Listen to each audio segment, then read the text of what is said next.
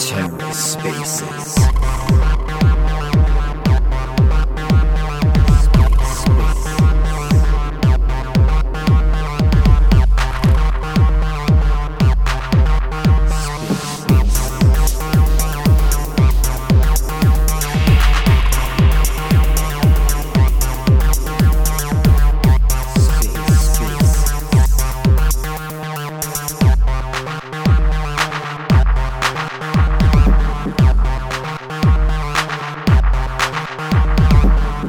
Hello and welcome to The Ether. Today is Thursday, December 1st, 2022.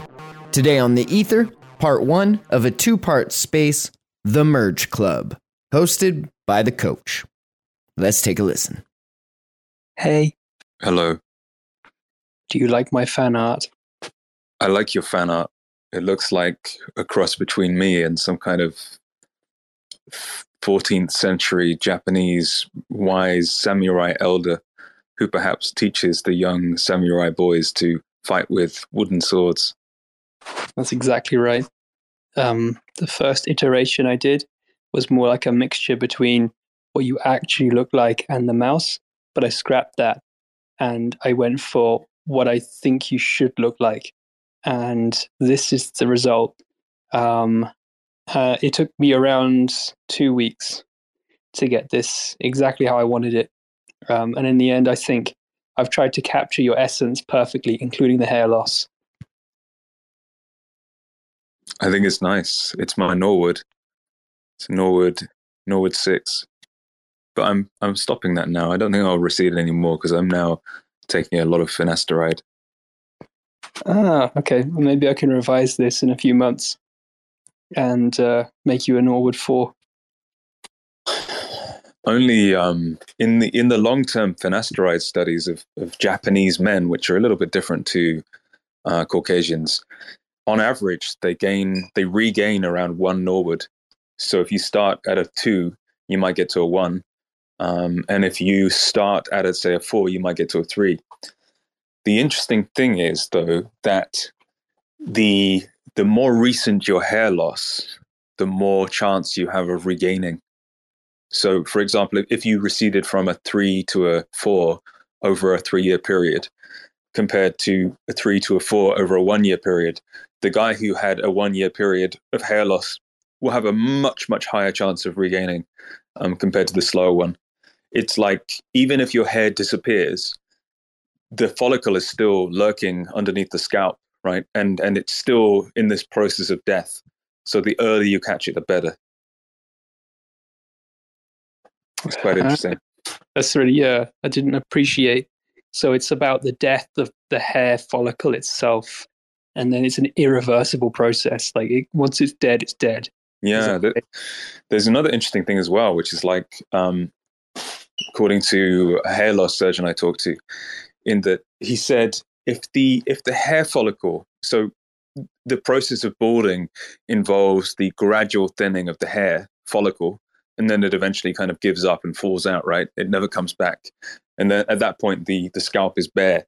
But the interesting thing is that when the hair follicle shrinks to under half its uh, its original diameter, so under half its original diameter, there's a high chance it will die forever. Um, even if you use pharmaceuticals like finasteride or um, 5AR inhibitors, you know, like dutasteride or finasteride or any of these things, even if you do that, at that point, the, the hair follicle is dead. So it has like a, a kind of a critical point of no return or an escape velocity or something like that. It's just determined to fall out of your head at that point. It, it might as well be dead. Even if you mm-hmm. have a cluster, a big cluster of, of very thin hair, that hair cannot be saved. It's it's destined to die. Like the death point has been reached. That's why you must um, be very careful about catching balding very early and and start taking your finasteride blender smoothies and things like that. Like it's too late for me, but at least I can warn other people. You know. Yeah. Coach, coach, you're going bald, bro. King Robbie, yes. Yeah. Coach has been talking about this. He's lectured, he's, he's done seminars on, on hair loss many, many times. Um, Are you serious, and dude? yeah, man. I, can I've been bald for 15 years, Webby, Dude, I, ever since my first a- steroid cycle. Coach, you're natural, dude. You you you you're an Englishman. All Englishmen can be built, dude. Um, so if you're what you 5'10", 5'11", you said you got up to two fifty. I'm assuming you're what 12, 13 Why are you body shrinking my height by? Huh? Why are you shrinking my height by seven inches? Dude, you are not six foot five. You're not six five, dude. No way. I'm bigger No. than you, Webby. Oh, that It's just because you like to you like to you like to be the big guy. Oh, I'm the big guy in the room. Yeah, I'm a big guy. Yeah, Yeah. big, big, big, heavy guy, big, dense guy. I'm the big guy in the room. I'm big Everyone tell, else is dude. smaller than me. I'm big yeah, yeah. Who are you? Like who? Who's uh, who's King Wabi? Oh, he's the big guy. Yeah, he's the big guy. The big guy with the hair. Yeah, yeah, yeah. Do you think the coach managed to hand out, hang out with Big Tail and the boys and train No, with I- those I- kinds of quality power lifters and not ever touch gear? I mean, he's. I mean, it's, it's going to happen. He must Being be fucking crazy, man. You could tell. You could tell Wabi that anyone is in this, is like natural or whatever. He's like, um, I don't know. He's he's like one of those gullible guys who Yeah. runs like if there's a if there's a bodybuilding um, convention or something, King Wabi is the guy running in front of Mike O'Hearn to defend him as natural. Duck eggs. He's, he's Duck the guy. He's the guy running in front of uh, Liver King to defend him as natural. No, no, he's natural. He's just living a paleolithic Nah, dude, Liver King's a lifestyle. larp, dude. No way, he's not natural, dude. Like, I, I, I would say, dude, like, So you don't think he's natural, but you think I am natural. You're fucking nuts. I've I've never seen a photo of your physique coach, but I, I give it like two years though until like um we run into each other, dude. Because I, I am doing that uh King Wabi global tour uh after the Bitcoin halving. So two summers from now. It's gonna be it's gonna be funny as fuck meeting you and looking down at your tiny little head. Oh, coach, man, don't do me like that, bro. I might have to, I might have to wear uh, those cowboy boots with with with the boosters. King Wabi's small and he's five foot four. Yeah, dude, I weigh 120 pounds, dude. I'm never raising my hand again in this group. Oh, Oh, what's up, bloomer What's going on? Well, I have a question. I have a question for Coach Bruce and Ox here. So I like the I feel like if I feel like merging should be the new term for sex, period. But if Luna and LUNC merge, are they gonna have babies? Yes, I think I think so, dude. Um, you know, it'll be it'll be like Mm. us.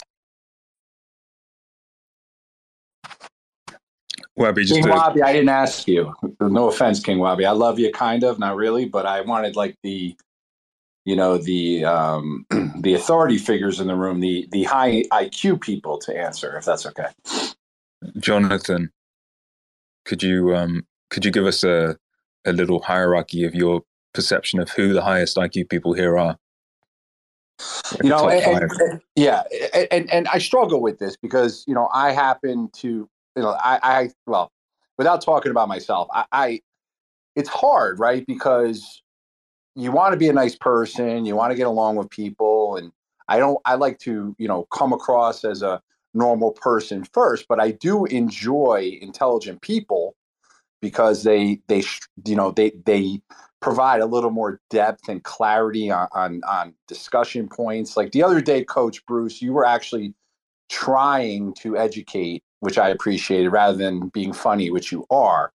Uh, so I, I'm actually of the opinion that having intelligence sometimes is a curse, especially when you have to when you're surrounded by the the average person it's tough you know you're impatient you have to hear things out but one of the things i do like about this group and community is that you know, outside of some of the power lifters, there are some intelligent people here. So um, I put Coach, you know, Coach Bruce, 0xEars. I- I've been following your content lately. I'm, I'm impressed. You seem to be quite knowledgeable. Cephii, obviously, because he saves lives, you know, and he works with the uh, CIA as well. Uh, Jerbear is in the conversation. You know, I, I don't really keep track of everybody. Um, but one of the reasons why I keep coming back here, obviously, is because this is a highly, highly intelligent group. And uh, sorry, I don't know everybody else here. I apologize. I'm I'm in my little bubble, you know, my my finance, football, and and lunk bubble. So, Jonathan, I believe you seem to have offended my my girlfriend, Miss Slinky, and I like to I ask. don't know Miss Slinky. I'm sure she's great. Look, if Miss Slinky is with you, I'm sure she's a you know a great person obviously smart. Matt's Market, what's up, buddy? You know he's awesome. I just don't know everybody, right? You know nobody comments on my nobody comments on my tweets anymore, so I don't know anybody anymore. You know, kind of like laying low. But anyway, I do feel like merging seems like a lot of fun. You know, like maybe people should go out and merge more, possibly physically, non chain. Um, you made King Webby uncomfortable when he left. Yeah, I don't feel bad about that. He cut me off. He could show me more respect because I am six foot five, bald, and an absolute unit. So I'm everything he wants to be. Yeah, yeah. Well, no, thank you, Bloomer. Um, I started putting up some some kind of tweets, like an olive branch, to sort of like, okay, well, maybe maybe we don't just post stupid things all day. Maybe we post something useful. Maybe we can make something out of this community, this this hopelessly lost, desperate community. I don't know. I feel like as soon as I started trying to do that, I feel like the stupidity comes back just five times stronger than it ever was. And that for that reason we're going to have to basically take over the chain. Um, we're basically going to have to take over the lunar chain and we're just going to have to do you know it's like cruel to be kind. We know exactly what needs to be done. We just need to take the reins and um, it's going to be fine. I I I love the conundrum of leadership in decentralized um, in a decentralized environment. It fascinates me. Um, I did learn the other day that LUNC is not as decentralized as I expected, and I did roll. I did start to understand more or less how the validators uh, have a similar you know proof of stake methodology in their say so i thought that was interesting but anyway that's it i just didn't want to take any shit from wabi um because he cut me off and i had my hand up other than that i love you all No, we don't. We don't take any shit from Wabi either, and there's a reason for that. It's because he's a he's a disrespectful person. Um, yeah, one he's of, like he's like a turd he's like a turd kind of yeah, yeah, and he he tries to steal other people's girlfriends and stuff like that, which is scummy. Um, I'm not I'm not a fan of that kind of behavior personally. But yeah, the a lot of the narratives around LUNC are just false. Like the idea of it being decentralized. In fact, it only takes two people to take control of the chain and vote something through very quickly, which is quite funny.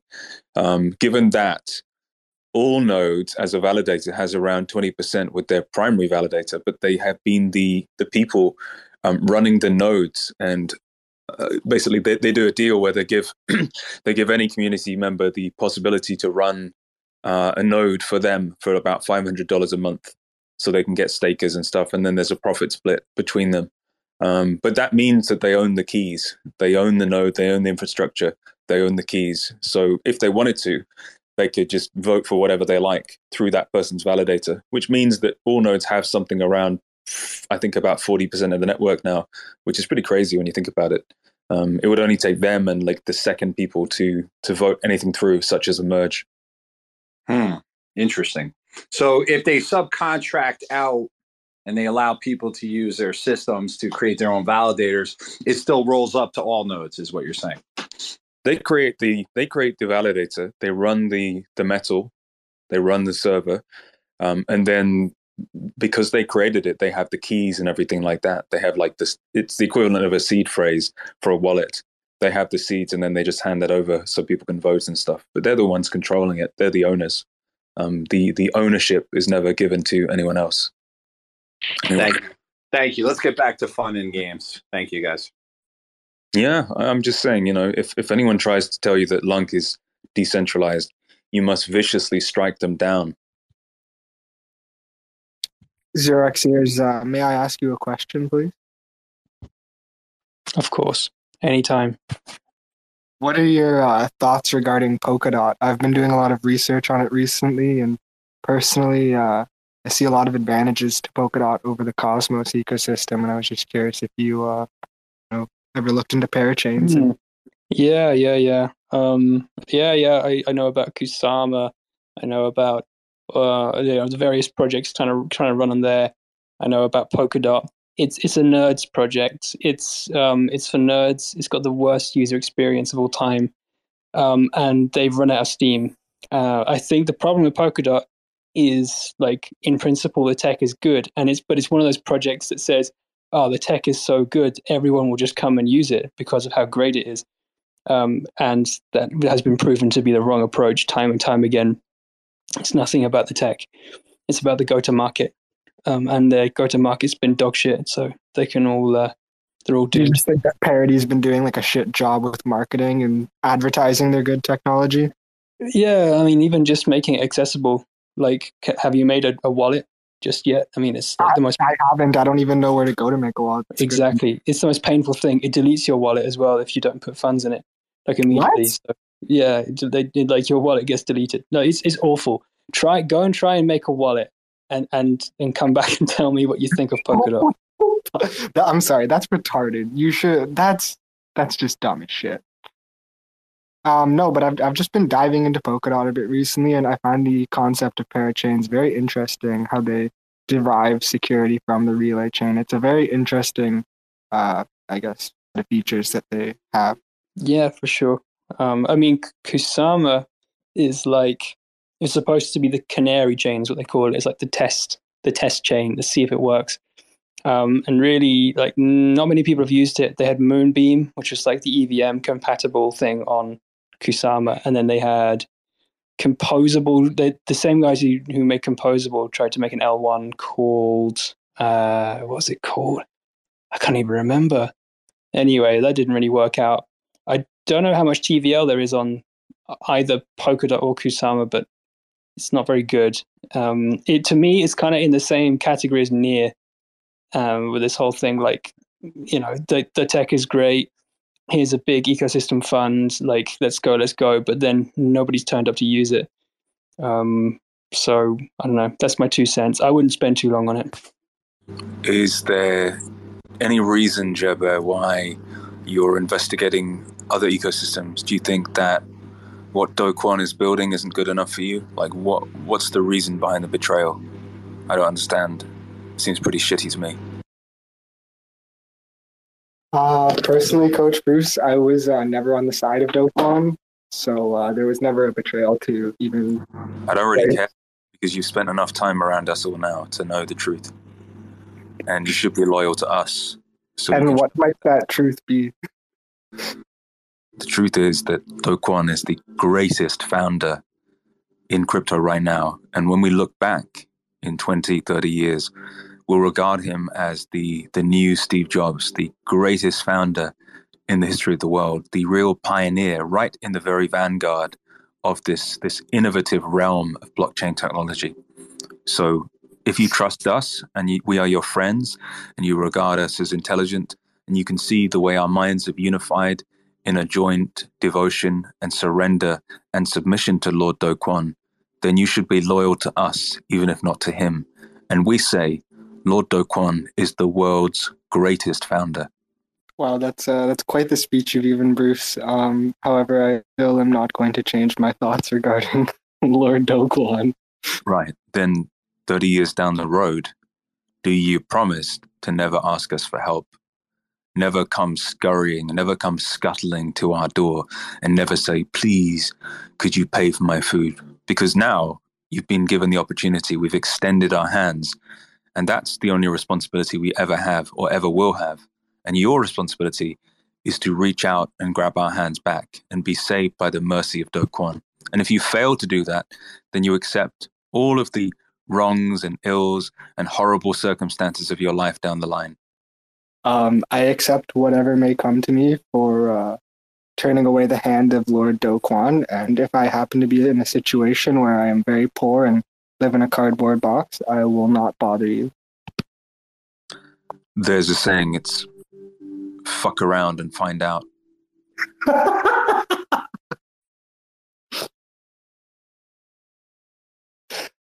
I think it's called being agnostic, right? Proper word. Something that you learn um, investing in hundreds and hundreds of crypto projects and really like a shotgun approach is it's more about the narrative and the team and their ability to execute and be resilient and fast. That is the most important thing. Second to that is the tech. And third to that is how good their logo is. Those are the only things that matter. Jibber. Bruce, uh, uh, I think Jerbear's uh, comments should be put in writing, maybe signed by the Council of Elders, to prove to him in 20 to 30 years listen, man, you said this shit. Like, what if these recordings disappear, right? We need a physical hard copy. Maybe we'll etch that in metal mm-hmm. and keep it in a vault somewhere. I'm going to archive this. I'm going to download it. I'm going to upload it to Vocaroo. I'm going to upload it to upload.io. I'm going to upload it to Dropbox. I'm going to upload it to the cloud. And I'm also going to crystallize it on the blockchain. Yeah, you can put it on IPFS.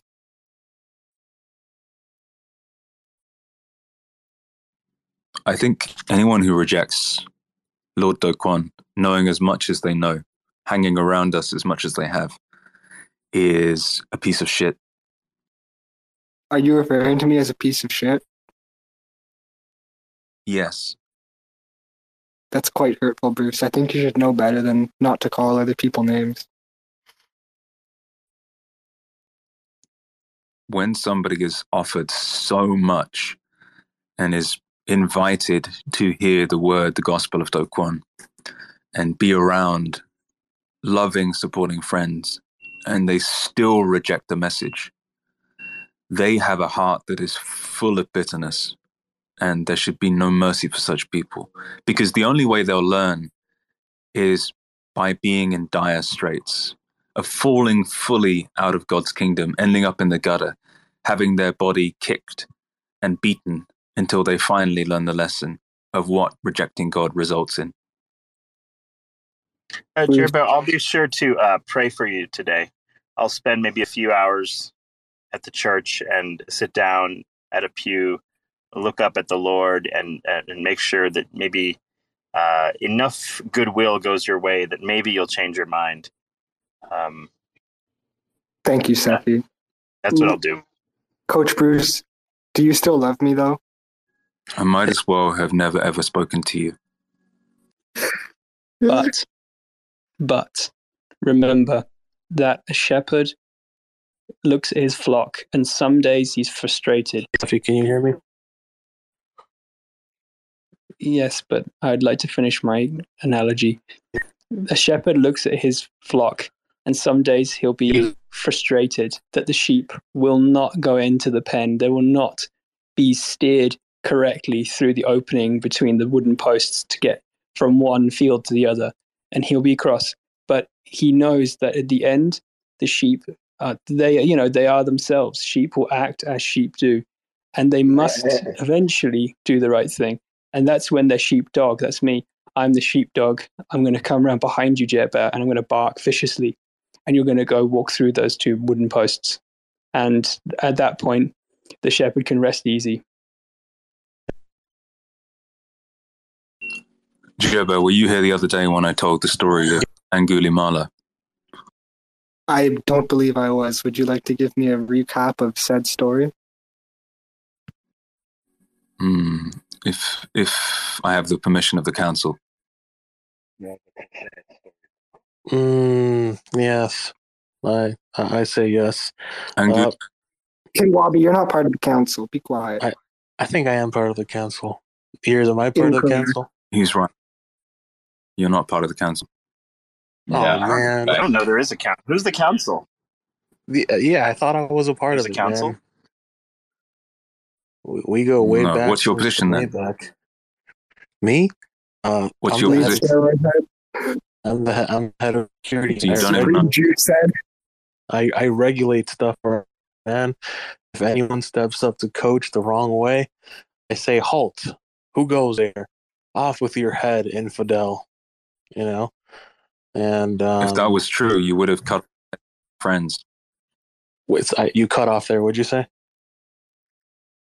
If that was true, you would have cut off the heads of your friends, such as MOM. Oh, dude, he he's in China, dude. Uh, no, I think Korea. He's in Korea. Dude. Hey, I, I, I, hey, I got a question for you, Cephii. Mm, okay. I got a question. Hey, Cephii, I got a question for you. Can you answer it? I thought you wanted to hear the story of Angulimala. Yeah, I do want to hear the story of Angumala. Moonrise, can you please wait till Bruce is done telling his beautiful and intricate No, story? I can't wait. I can't wait. Just let me answer my question to Cephii. Hold on, man. Okay. Who goes there? Off with your head. Don't talk to Coach. Bruce. Is Yeah. why Steph- is why have you Steffi- allowed this person Steph, to can you come up answer and my speak? question? Hey, Cephii, can you answer my question? Oh my God, Coach, Moonrise, co-host, why are you like this? You Coach, allowed him to co-host. I never. Cephii, can you answer my question? No. Just answer. I need Cephii to answer it. I don't need you. Fuck you. I don't need you to answer. I need. Want, I want Cephii I to. said no. Tell him, Bloom. Tell well, him. fuck you, bitch. You can't answer my fucking question. Moonrise has had No a bad questions. day. I don't know what's going on with him. Uh, hold on, I've I've removed him from the speakers for now because he was abusing the council. Have to be gentle, Moonrise. You have to understand this. You have to be gentle and nice. And it's a it's not a right that you're allowed to come up to the council and speak. It's a privilege, and it always will be. The story of Angulimala is a story of redemption in the the Buddhist scriptures. So Angulimala in I think Sanskrit means man uh, with a necklace of a thousand fingers. I think it means literally necklace of a thousand fingers. Angulimala was like a highway robber and a murderer, and he used to stalk the highways and the villages and kill people for their cash. So he'd, he'd steal the the bags they were holding, like their jewelry, their watches, whatever else. he'd, he'd steal. I hate to interrupt you, but you're kind of cutting in and out. Oh, is it for everyone or just you? Sounds fun to me. Sounds fine to me. It's fine to me. Sometimes Fine to me. sometimes when you hear something, sometimes when you don't want to hear something, your your mind can just block it out. It's a common thing in meditation. Anyway, so Angulimala was this highway robber who murdered people. And Angu- Angulimala means necklace of a thousand fingers because every time he would kill somebody, he would cut off one of their fingers and stitch it onto his necklace to add another finger. And then he used to walk around with this huge, vast necklace of, of all these fingers. So people would refer to him as Angulimala, you know, watch out for Angulimala. Um, that, that was the law about it. And then one day he's walking up the highway looking for his next victim. I think the, the, the traditional story has him having only 999 fingers. So he's looking for his thousandth finger, right? And he looks ahead and he sees a person and starts to, to follow them. But um, in reality, this is Lord Buddha. And what happens is, is Angulimala is walking faster and faster to try and catch up with this person so he can kill them with his dagger. And the faster he walks, the further away Lord Buddha seems to get. And the mystery is this the infuriating thing is this that even though Angulimala is starting to run to try and catch up with the Buddha, and Lord Buddha looks as though he's walking very, very slowly, like at a very leisurely pace. Angulimala can never catch up. Like Lord Buddha seems to be getting further and further and further away. He can never catch up. So at a certain point, Angulimala is like running as fast as he can to catch up. And Lord Buddha still seems to be walking very, very slowly. And he never gets any closer at all. So he eventually is like, Jesus Christ, I'm never going to fucking catch this guy. And he collapses in a heap, like, ah, you, you motherfucker. Like, how do you do that? How do you do that? And at that point, Lord Buddha turns around and like smiles. And Angulimala starts to, to beg him, like, please, like, teach me your powers. Like, how do you do that? I've never had anyone do that before. And they enter a dialogue, and Angulimala ends up as his student. And Lord Buddha teaches him the, the precepts and the ways of meditation and, you know, the, the different levels of insight into his own mind. And, and eventually, Angulimala gets liberated and becomes a bodhisattva, which is like a, a being dedicated to the liberation of all other beings. Um, and the story overall is a story of redemption. It's like no matter how much your past karma is, no matter how many times you've you've killed others, no matter whatever you've done, there is still this this power of redemption, even for Angulimala, this this man who's taken a thousand fingers from all of his victims. Even he can be liberated, And when I hear you speak disrespectfully in these spaces, Jerber, I'm remembering this story. I'm remembering it very clearly. I think you are the version in the 21st century of Angulimala. You are the one who has disrespected Lord Do Kwon. But even you has a chance for redemption. There, there is no blocking out of you. This this hand, this invitation, this spiritual invitation will be left open to you for you to take whenever you like. But please never ever blame us for the fact that you have rejected Lord Do Kwon. That is not on us, that is on you. Bruce, that was a very, very beautiful story, and thank you for sharing it with me. Didn't someone wanted to ask Sophie a question? Yes. Um, ears. I saw you drew that uh, lovely photo of a coach. Uh, you're able to do the same with myself. I'll send you some cookies, some special cookies from my Yeah. special oven. Um, give me a picture of yourself, and I will turn it into some fan art. Mm, yay. I'm happy, man. I'm happy. Maybe for Christmas, you know. Last Christmas You we got Luna at a hundred dollars. Maybe this Christmas I'll get like another PFP or something. Yeah, yeah. I can get you a. I can make you into a Christmas, into a Santa. Mm, I like that. I like that a lot, man. Thank you, thank you, thank you, thank you. It's all right. King Wabi, when do you think you'll ascend? When do you think you'll ascend out of the realm of uh, animalism and just consuming food all day and stuffing your face to get bigger and bigger? When when am I gonna what? Evolve out of the realm of pure animalism. Uh, mm, maybe in 20 years, 25 years. Um, but yeah, in a few years, um, I'll likely move to Greenland and become a farmer for the rest of my life. Either that, um, or uh, buy a plot of land in Japan and just become a monk for the rest of my life and just train in the arts uh, of the sword. Yeah, one of those one of those two things, man. So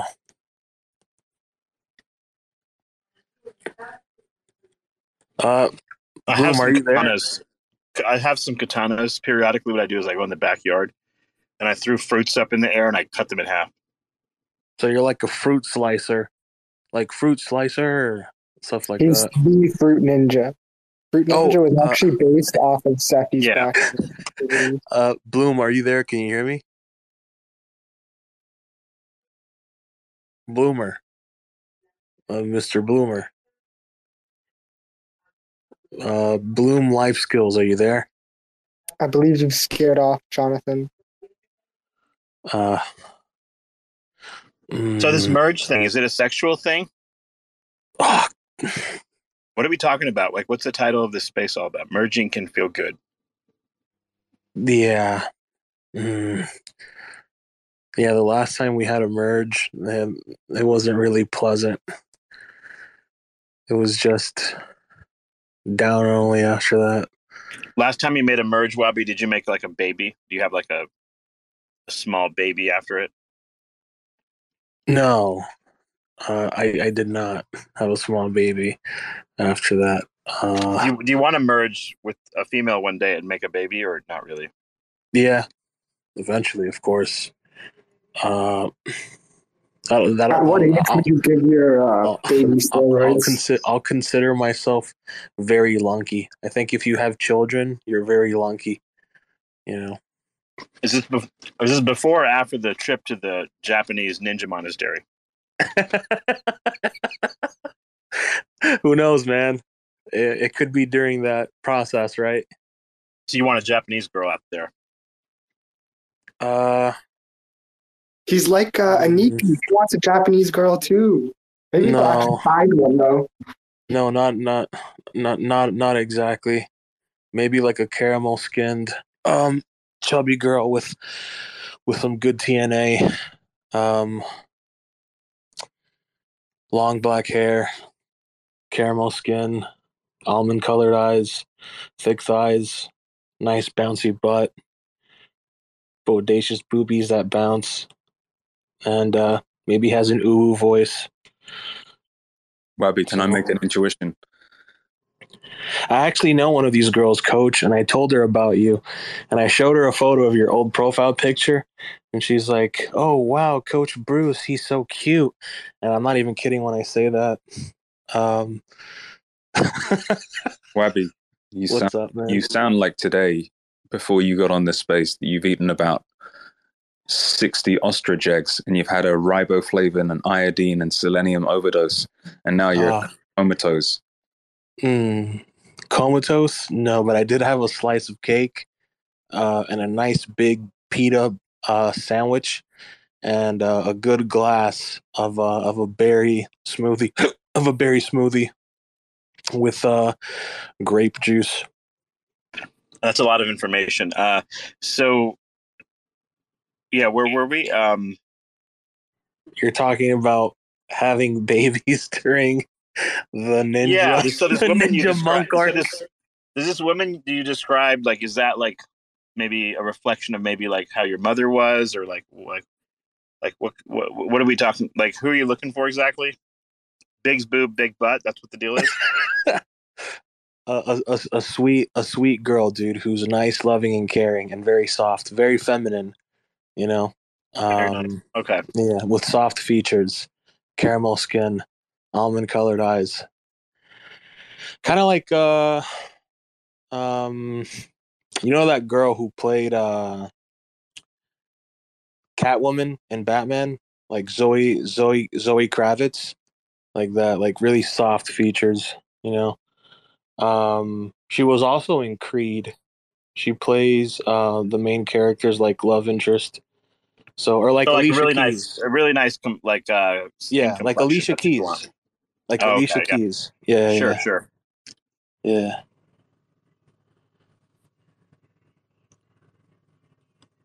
How about yourself, Coach?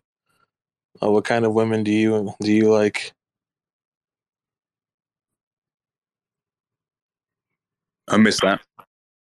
I was just uh, washing up. Oh, Mm, well, I think we've I think we've heard about some of like uh, mm, Bruce's sort of like uh, female interests and things like that. I I think it'd be interesting to find out like like who is Slinky on the hunt for lately. Slinky, are you still there?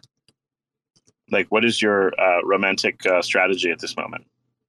Like, it's one thing to go on DeFi protocols and like stake your LUNC or whatever the fuck, but like, how are you finding yourself a man? That's the question I have for you.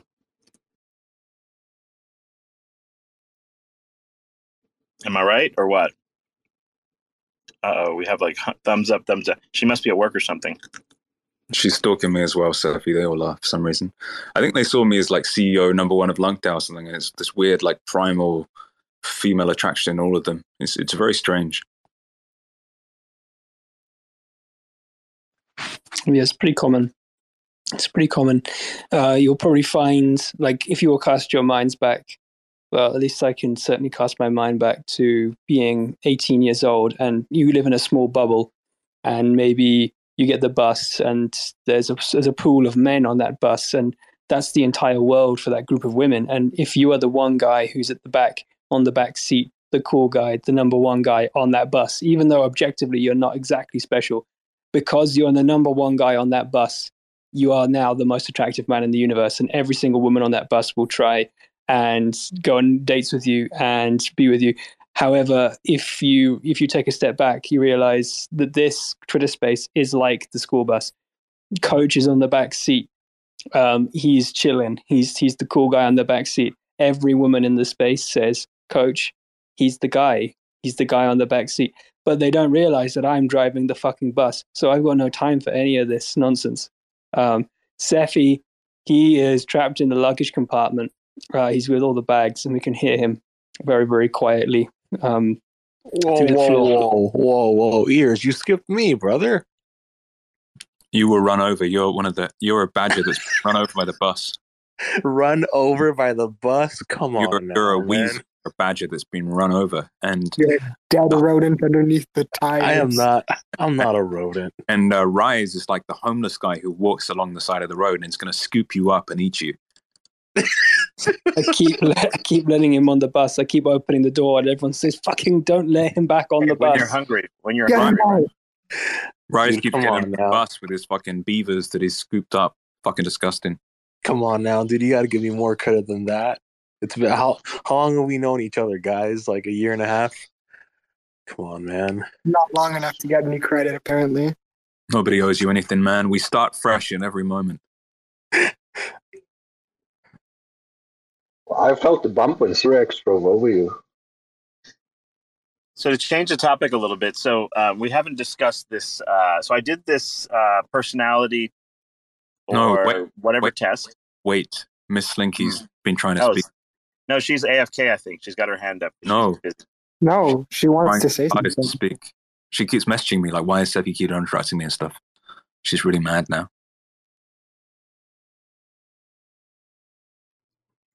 Go ahead, Miss Slinky. It's okay. Don't listen to the big bad wolf.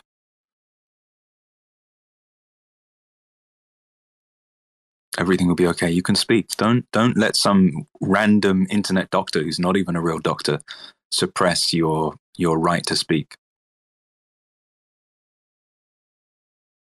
Look what you did, Cephii. Are you proud of yourself? Yeah, she's quite shy, you know. She's um she's told me before in a long series of DMs that she is, oh, Coach Bruce, will you please be my meditation teacher? Please, I'm trying to overcome shyness. Please help me blossom into the female I can be. I know that deep inside my core is this this dormant femininity that craves to blossom. Please help me. I've been suppressed by people like Cephii. And this thing has gone on for a long time. And um, now she's in this avoidant pattern where it's like the longer she waits to speak, the more it builds up and the more pressure she feels to somehow be funny. But I'm here to say she doesn't need to be funny. She can be exactly as she is, and we're going to accept that. Okay, well, you made her feel uncomfortable, Cephii, but maybe um, we can switch to you. I guess you got what you wanted in the end to have the limelight and to suppress hers. She's left now. How do you feel about that, Cephii? Are you proud of yourself? Mm, it's not my fault. Bruce did something. Some sort of DMs in the background or something went down here. I'm not sure what.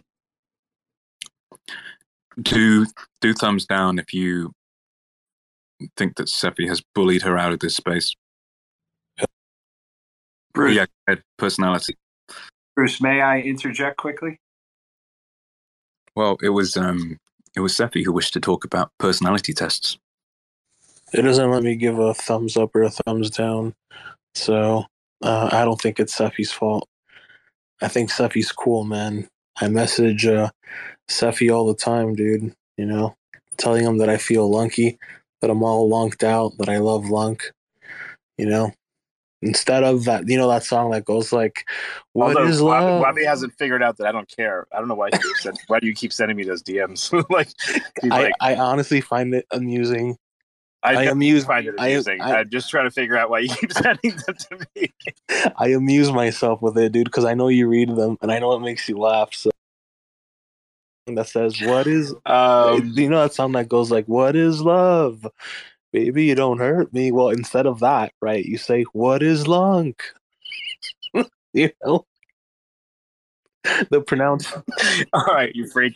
Listen, um, so yeah, Bruce had me do a um, like like what do you call it? It's like a personality test, or it's a test of your like I guess um, I don't know, like it's an autism scale of some kind. Uh, Bruce, do you have that link to post for people to try it? Um, you mean the the eye emotion test? Yeah, the eye emotion. So what you do is you go on this site. One sec, it's on my Um, profile. Okay. It's going to show pictures of uh, different people and only shows their eyes. You know, no nose, facial muscles, smiles, etc. And the concept is you're supposed to look at that, and you'll have an, four different options um, as far as like what emotional state you believe this person's in. Like, are they confused? Are they, you know, bewildered? Are they um, excited? Are they happy? Whatever. And the idea is you look at just their eyes, and I believe they use eyes from like the UK Um, so I don't know how relevant it is if you're not used to people from like I don't know Northern Europe or something. But um, it so this like test where you interpret like what this person is sort of thinking based on the appearance of their eyes. Um, I think some are, of them are a little bit more obvious. A lot of them, it's uh, like y- clearly you have to have some sort of aptitude for this sort of thing. Um, and the idea is like if you can't sense a person's emotional state using their eyes, and your score is really low, I think Bruce was saying that it correlates strongly with uh, autism. There is, I think, there are like 36 questions on there, and out of those, I think I got like 24 or 26, something like that, correct. And that implies that, and that was, I think, 20 or 30% higher, uh, 30% higher than the. Um, No, you were wrong about that. It's just it, it was only twenty seven percent higher than than uh, uh, you were basically you were higher than twenty seven percent of participants. It wasn't Of twenty participants. percent higher than the the mean or anything like that. You were in fact down in the gutter, Seppi. 27% higher You than you most you, you you beat like if there are hundred people in the pool of people who've taken it, you beat twenty seven of them. I scored a Uh, 24 on the test. You guys are- 27%. Um, That was what the stat is. I looked it up after just to check. Hmm. okay. So my ability to dis- detect what people are thinking by their eyes is terrible then, apparently? Yeah, for this test for for Caucasians, I mean, it- there's also things like racial. I know you come from the Congo, so mm-hmm. you're going to be worse at, at doing different races. Yeah. Like the tribes there, they don't have eyes like these. So anyway, I did this You're this from the Congo. Yeah. but look, yeah. there's um, a few interesting things about this test. So, so number one, it's like the it's the gold standard autism test developed by Simon Baron Cohen, who is the cousin of Sacha Baron Cohen, who is the you know the the actor guy behind Borat and, and Ali G and all these other things. So that's kind of a cool connection. Who are both, Who's both Ali G, coach? you can look it up on YouTube. Both of them very smart people, and um, this. This test is interesting in many ways because it's not subject to any kind of um, self-image or self-enhancement bias. Like you might do an autism quiz where it asks you, like, you know, how much do you enjoy socializing? Can you track multiple conversations at the same time? Do you think you're perceptive of other people's emotions and stuff like that? But all of that is is is down to your own discernment of yourself. Whereas this test is quite interesting because you either get it or you don't on a very fundamental level. Like it, the gut impression seems to be best. And also from experience handing this test out to thousands of people for Scorpion DAO applications, I know for a fact that the more you think about it, the more you analyze, the more you tend to confuse yourself and actually, uh, you know, you, you la- it leads to more errors analyzing, which is fascinating. Um, the original reason I came up with yeah, this like the like the one Wabi posted up top here. This one is subject to two things. One, it's subjective, subject to like your interpretation. It's subject to you maybe not wanting to be having some traits you tend to prefer others, and you you project your wishes onto the test as opposed to your actual reality. And then the other thing is like you may not be able to even self-assess yourself um because you may not even be able to like in some ways fully un- understand the question if you don't uh understand like you know like why why are they bothering asking me this yeah, most so it's like uh, there are a lot of different biases with what the type of test wabi posted up top but like the eye test would be like well this presumption that you can like based based on your ability to sense other people's emotions via their eyes that somehow like that has a like um tendency to describe i guess like what but then what like what do they mean from the perspective of like uh what is autism from their perspective right? Like wh- Do- what do type guys- of autism are we talking about Do Do you guys think Jerome Powell has autism or some like uh, some form of it? no idea. But just the, the, the typical like clinical um, characteristics of, of autism diagnosed by you know the DSM or whatever that that's what they mean. But um the the yeah, the interesting thing about it is the test is kind of immune to any kind of self image or self enhancement or self distortion bias or wanting to believe you're a certain way or something like that, which is super common in all other personality tests that are um, quiz based. It's um, it's fascinating. The the test norms and uh, averages are like so 27 out of 36 is the average population. Then 28 out of 26 is, is college graduates, you know, people who've had significant higher education. So the, the population uh, mean is only one below. Around 21 and below typically diagnoses Asperger's about 50% or more of the time. And when you're getting to around 15 or under, that's like proper autism as opposed there to was some there was some interesting like just the the from taking the test I, I felt like there were some interesting um, ideas being presented there though too I, this is what i wanted to kind of cover with you so some of the uh an- like test answers were like okay is this person bewildered or confused or something like that? Like to some extent like again maybe that's my autism showing or whatever the fuck right? Like like do I like I wasn't sure that I would have believed there was a really strong like eye set of eye features that would go along simply with someone being confused or bewildered generally speaking like and it's one thing to watch look at a static picture of the eyes and it's another thing to say analyze specific eye movements like for example if you believe someone's lying or if you if someone has not had enough sleep for example and they're tired they tend to blink really fast um, you know the blink rate is higher for example or like some of the images uh the quality wasn't particularly very good. Like you can't tell if their pupils are dilated or not right? So like and then i deal with a lot of people that make like actually have pathological states of the eyes right? So like uh you know maybe they're like uh, for example um various states of delirium. Like I, I see actual confused people all the time and you can tell that they're um delirious and such just by kind of like just the general interaction but there's nothing specific about the eyes that would tell you that they're delirious i can promise you that like you you have to really go into an executive function thing to really sort that out so some of the things that it's testing i'm not sure make any sense like the answer choices that are given so some of them I was just like guessing. I'm like, um, am I supposed to pick bewildered for some of these? Like, I don't even know. Like, I, I thought it was an interesting test. It doesn't really matter what the It may not matter. Yeah, It it, may doesn't matter matter. If, if, the, if the test is validated, it may not matter, right? yeah, like My it, opinion of it may not matter. it's kind of like the the gold standard to Sure. correlate with all. It doesn't matter what the test of itself, um, or or even the the meaningfulness of the the ability to do it. Like in real life, you might, uh, you know, correlate all kinds of things, like the the agitation of the person, as you said yesterday, the voice tone or whatever else. There's a thousand yeah. things that will bring bring into it, right? Um, so I, I don't see any real meaningfulness of itself, but it certainly is like the gold standard in terms of if you do badly on this test, there's a very high Correlation's high. there's a very high chance that you, you're going to have autism, and and it's it's like very low probability that there's as much exception to that. The um, what was I going to say again? I was I'll remember in a minute.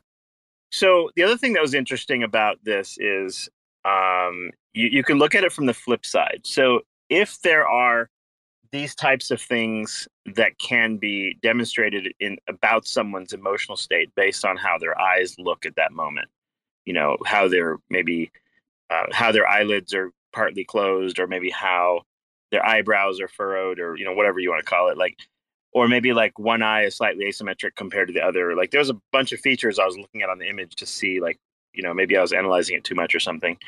Um, so looking at the images, um, one of the things I was that came to mind is like, wait, if it's possible to express emotion, um, and are these involuntary emotions, or these are actors that are showing like voluntary um, like they're actually acting out these eye movements? And that led me to the separate question is um, how good like could an actor possibly be like imagine a i don't know like a tom cruise or someone who's really popular um, people who you really enjoy watching in movies and stuff like that right? Like a will smith or something not will smith what's his name? Um, denzel washington or tom cruise or something like that. So you watch these people.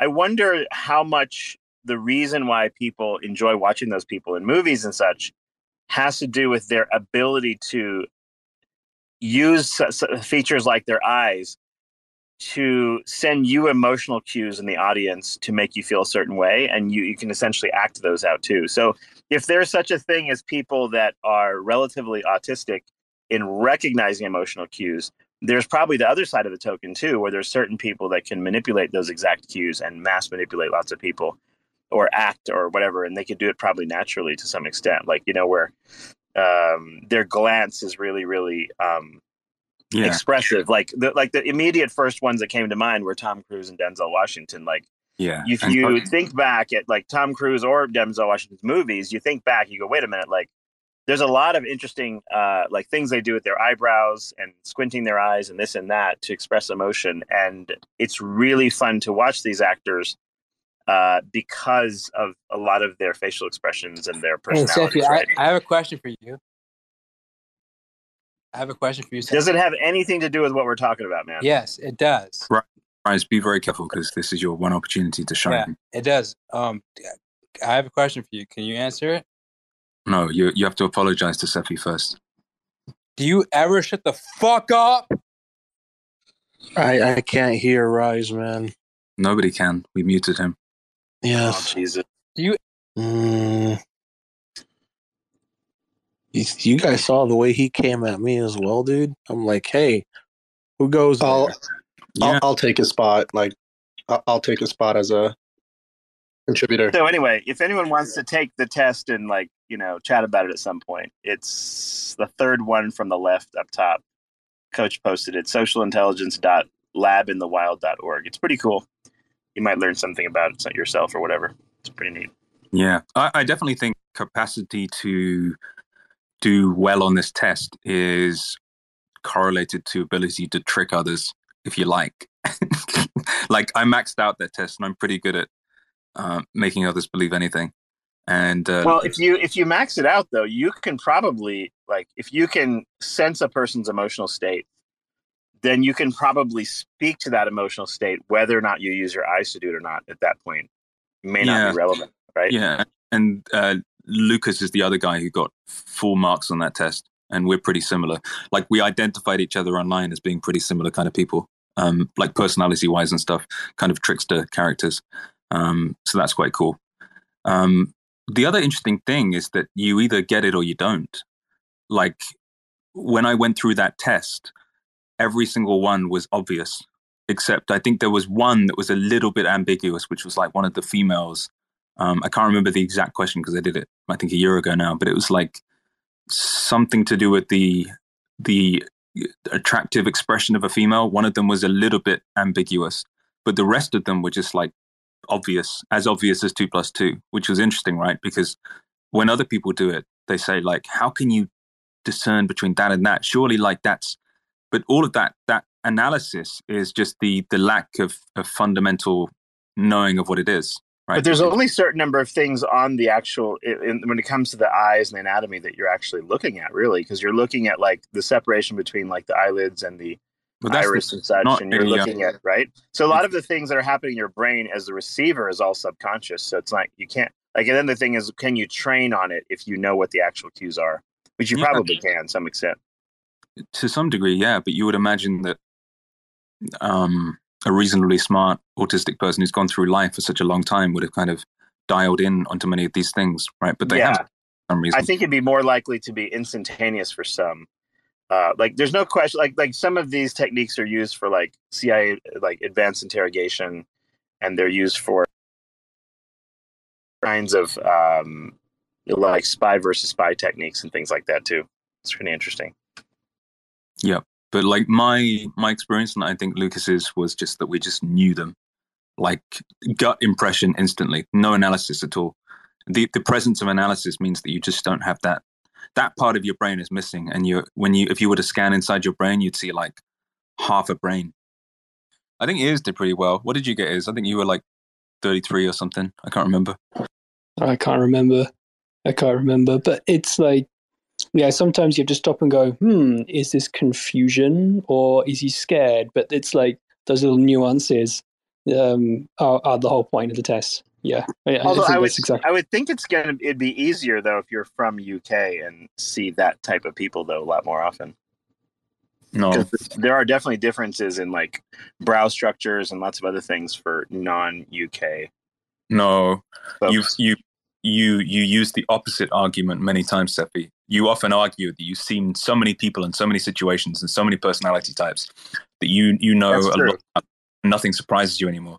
So you cannot be using the opposite argument to defend yourself in different cases.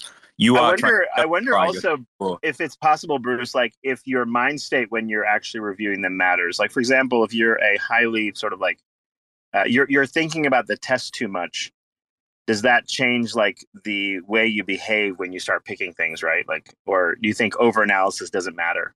Like at the end of the. Um, what I've noticed is that the the first answer anyone gives is usually their most accurate guess, which is quite interesting. And people tend to fuck themselves up by analyzing. The only other thing about this test, which people do fuck up, is that it's not a vocabulary test. It's a eye reading emotion test. So one thing that some people did with they were like, yeah, I completed the test, but I didn't understand like what aghast means and all these other words mean. And I'm like, it's not a vocabulary test. You can look it up, obviously. So they didn't understand that. So some people had like a few fewer points um, due to just not understanding what, what it was actually testing. So you can look it up if there are any words or you're not a native English or whatever. Like the French version has all of the translations and stuff. So yeah, whatever. Yeah, very very interesting. I, I think uh, to me it's especially interesting from the angle the other way around. It's like the uh, you know because I generally like when it comes to like audiences in person, like when it comes to lectures and things like that, I connect pretty well. I get like asked to speak for companies and uh, speaking for like uh, conferences and things like that all the time. So it, you know something about like maybe the way I speak or like the how I connect with the audience seems to resonate in that kind of public space. Um, and I don't know how much of it is like, is it what I'm saying? Is it my facial expressions? What is it about that? But there's definitely certain people I've met in my life. Um, I don't know if you want to call it like a certain type of alpha male or what it is, but I've met at least a couple of people that are extremely magnetic, right? Like extremely to the point where it's like I don't even fucking know you. I'm not gay, but I'm gonna come hang out with you because like you're awesome. You know what I mean? Like have you like have you met people like that? Um, yeah, I'm bi curious as well, Cephii. Um, I it's find pretty rare though. Yeah, certain rare. men very attractive. see him in the mirror every day. Yeah, I mean, if you see him in the mirror, yeah, that's that's that's, that's certainly excellent. But what I'm saying is like if you if you're not that type of person and you meet those type of folks, it's a very specific sort of like phenotype. Um, I think some of the biggest, like I said before, like some of the biggest actors in the world, uh, like when you go to watch, I don't know, like a Tom Cruise or like a Denzel Washington, people like this, you're not necessarily watching them because they're playing a certain character and they're dramatically different in their way of uh, like exemplifying that character in every um, you know a, uh, movie or whatever. You're going to watch them because of that particular person, right? You're going because you're interested in the, the the quirks of their facial expressions, their personality type, whatever. And um, so, like those big name movie actors tend to make the movie in many ways, even if the movie like content is sometimes so so. You're like, okay, I'll go because it's so and so on it, or you know, this, this person's on it, and they're really magnetic to watch. And I think like Hollywood tends to look for that like ultra magnetic personality. Um, I, I think like uh, whether you like him or not politically, like I think uh, a guy like um, uh, what's his name, uh, John F. Kennedy had a bit of that. Obviously, you had like I think Obama had that like that kind of um, sort of like X factor in front of people. Uh, so there there were certain politicians like that that have done that, um, and they're not that common actually. Like you'll go through like several election cycles, and these people like you'll you'll it's like they're boring kind of. Um, so yeah, that magnetism is uh, interesting and maybe hard to replicate. Yeah, it's like when I went to see Blade Runner 2049, I expected that I'd be watching it for Ana de Armas because she's a very attractive woman. But That's a very I good found movie, that man. Ryan Gosling was actually the man, the person I was watching the most and the most attracted to. Is that why you were identifying as a Joe um, not too long ago, 0xEars, because you know, uh, in, in the movie, that AI, um, you know, starts calling um, whatever his name is, Ryan Gosling. I forgot. I think it was Detective K or something. And uh, she says that he's a good Joe. Is that why you identified as a Joe a while back? Um, no, no, I I didn't re- remember that at all. I didn't remember that about the movie. Yeah, I remember like the giant hologram of of uh, of uh, of that AI pops up, and you know she says, "Oh, you look lonely. You look like a good Joe." And that was kind of like their thing, you know. You know, I thought about this. You know, uh, when you watch like B movies, you know, like where the actors are kind of like second rate or whatever. Well, You'll- this movie is like a class, man. Not this. I'm just talking about in general. Like if you if you watch B movies, you'll notice that like the actors, you can understand why they're second rate actors. It's like their ability to like spontaneously express emotion is not as good. Like maybe Bruce, this is what like I'm talking about. Like the training effect to some extent is like, uh, yeah, you could be some sort of actor, right? If you can train yourself to do some of these things, but you're a really great actor when you have that like instinctually and instantaneously in every single thing you do and that shows on screen when when people are watching that type of person right? And i think those people also will tend to get a lot of offers for movies and shit like that. Like uh i don't know like brad pitt's another example of this. There's there's certain people that like i don't know they sort of exude a certain magnetism that i think um, they get more movies because they're magnetic, but they're not just magnetic to their audience; they're magnetic to the like producers and fucking everybody else. And so, like they they they, they like win everything because it's a winner take all deal. They they they impress everyone around them, and um, yeah, I've I've met a, at least a couple of people like that um, historically, and it's very impressive every time you watch it in action. So I like I'm not claiming to be that by any stretch of the imagination. I'm just like saying that like seeing it action seeing it in action is very interesting if you're if you're not that type of person. Hmm. Yeah. I think for the average person, it's quite hard to separate their own homosexual desire for that actor on the basis of his, his like tremendous net worth and fame and stuff from their actual objective perception of his acting skill. I think most people are just lusting. And I think, as as 0xEars has said many times before, like when he watched the 1992 Pearl Jam concert with Eddie Vedder um, on the main stage, and saw him leap into the audience and the way his hair, you know, flung behind his head and stuff, he experienced a very strong bisexual kind of attraction there. And I think most people, if they're honest with themselves, as honest as Xerox is, they have a similar thing when they see these actors like Denzel or Brad Pitt or whoever on screen. It's it's really a a, a sexual magnetism to the the the person who is perceived to be right at the top of the hierarchy of social status. Coach, I feel the I'm not same. I'm not so sure it's like I'm not I- so I- sure the emotion is same as sexual. I think it's more like there's some kind of like command capability that some people have. I, I don't know that it's necessarily like a like like I know that people say that kind of thing, like, oh yeah, it's like it's like some sort of closet or not closet, but like some sort of repressed like homosexual whatever. I don't think that's exactly it. I think there's just some people that just have this amazing sort of command presence that um that like is just undeniable. I don't know that it's like it's like triggering the inner gay in every other man or some bullshit like that. I just don't see that as likely. Are you Definitely. denying the inner gay? Yeah, I'm denying the inner gay. Yes. Cephii, I, I I feel the same way when I see like Queen Latifah on screen or I see Lizzo perform. Um, I don't really feel that way towards men, but like when I see a bodacious woman, then, then of course, then I everything that Coach Bruce described about you know 0xEars going to that Pearl Jam concert and seeing Eddie Van Halen, you know, perform Jump. I feel the same way when I see Lizzo dance dancing around and shaking her bomb bomb. You know what? Like the, the other thing here is Bruce. Like, do you think like uh, this quality that I'm talking about is more common in men or women? I think it's more common in men, and the reason I think that is because when you look at how much, like, just look at how much like movie actors are paid compared to actresses. that effect is not just some sort of like industrial sexism or some shit. It's because that extreme level of magnetism, like I can rattle off on my like you know couple of hands examples of that sort of thing in in men.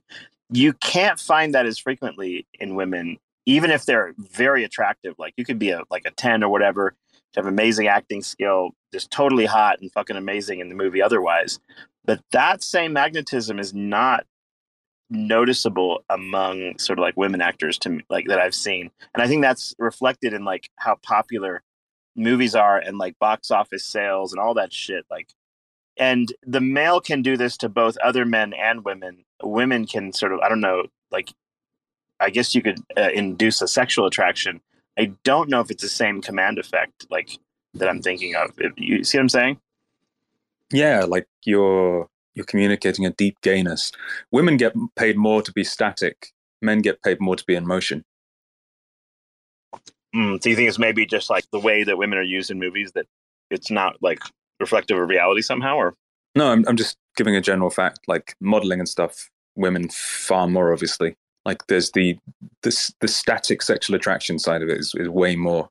Like the, the pay is not even comparable. But yeah, you're right. In in movies and stuff, um, for sure they're paid more. It's it's quite hard to separate things though, I guess, because mm, like if there was somebody of equal talent to a Tom Cruise or whoever just roaming around the streets, what would their life be like? Very different, right? Like, w- would you really notice them as much? Do you see what I mean? It's like it's it's. I think you would. No, I think I think that's where I think that's when I've see, met people like this on the street, or like people that um, like I got to know somewhat casually. Um, uh, when you meet at least like one or two people like that, you're very impressed that they exist. Like, it's one thing to say you've been brainwashed or sort of like uh, I don't know, like with re- repetition, you've watched some movies or something like that but it's a different thing when you actually meet people like that just randomly spontaneously and they impress very very quickly right? Like it's i don't know. It's it's a thing. And i i think most of us uh, probably only meet one or two people like that in our life. Um you know it's i don't think it's statistically very common. You know that's why like you don't it's very hard for like movie uh like produce like in a country of like several hundred million people it's not that easy to find these types of people necessarily and actually find them to act in your movie or whatever the fuck right? And i guess you have to have a mixture of that characteristic plus the ability to act and a few other things. So that reduces the likelihood that they're going to show up and be in front of you right? But that sort of like x factor personality thing i don't think it's that common. Like i can on in my personal life i can only recall like one or two examples maybe of it and it's way more common to see that among the movie elite type you know male crowd it's i don't know that's just my observation What's your favorite movie, Cephii? What's your favorite movie? i don't know Off the top of Mine is mine is Hook, um, with Robin Williams. What about yours, 0xEars? What's your favorite movie? Um, I don't know. Uh, I like Into the Wild. I like Into the Mm. Wild. Mm. That's a movie with a You soundtrack sound- written by Eddie Vedder, which is why. Mm. Coach Bruce, what about your favorite movie? What's your favorite movie? I've never been into watching anything really, um, or spectating anything, or um, TV shows or anything like that. Prefer to live, Wabi. Prefer to create a movie than watch one. They, so you were never into like Power Rangers or Nope. Digimon or wrestling?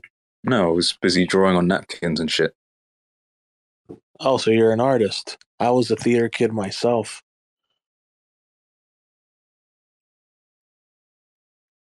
Well, what about you, level 10 noob? What's your favorite movie?